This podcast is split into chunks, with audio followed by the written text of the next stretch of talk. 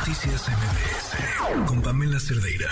Le agradezco al ingeniero Fernando Espino, presidente del Sindicato Nacional de Trabajadores del Metro. Llevábamos persiguiéndolo ya desde hace tiempo. ¿Qué tal? Buenas noches. Hola, buenas noches. Estoy a sus órdenes. Gracias por acompañarnos. Pues, ¿qué decir ante lo que dio a conocer la Fiscalía el viernes pasado? No, mire, nosotros en un principio rechazamos tajantemente la información que da el fiscal. No conoce el funcionamiento del metro, no conoce lo que falló, como es la señalización, pilotaje automático, mando centralizado, la intercomunicación, tren, puesto central de control. Eh, es difícil que le entienda y que le quiere echar también la culpa al trabajador por ser nada más lo más fácil, pero se trata de una falla técnica del equipo que le acabo de mencionar.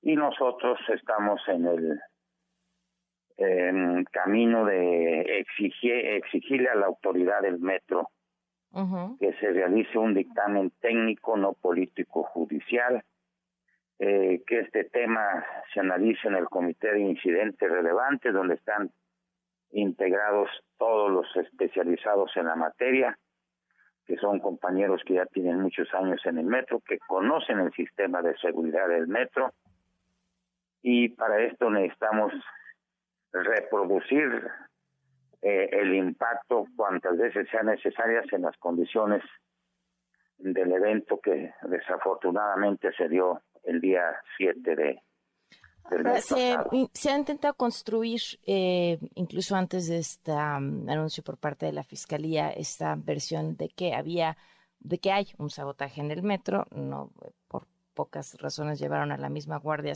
Nacional con excusa de cuidar la seguridad de las personas que lo utilizan, sino también de poner sobre la mesa la posibilidad de un conflicto partiendo desde el mismo sindicato de, del metro. No, mire, nosotros como trabajadores jamás actuaríamos en contra de nuestra fuente de ingresos. Tampoco nos prestaríamos por ningún motivo a hacer el juego político a nadie. No estamos para eh, ese, esos menesteres. Nosotros tenemos la responsabilidad de dar mantenimiento a los trenes y a las instalaciones siempre y cuando tengamos con qué hacerlo. Aquí el problema es de que hay rezagos muy considerables en la inversión desde hace ya 20, 27 años y esto ha provocado que truene realmente ya el, metro que se nos esté ¿Y, ¿Y hay registro, Fernando, de lo que los trabajadores han solicitado para el mantenimiento y se les ha negado? Eh, pues mira, desafortunadamente no contamos con los elementos. Y debo de decirte que la semana pasada, a partir del, del día 6, jueves pasado, eh, implementamos ya eh, grupos interdisciplinarios de trabajadores en todas las áreas, en todas las terminales, en las 24 terminales, para revisar los trenes y que no salgan en malas condiciones a circular.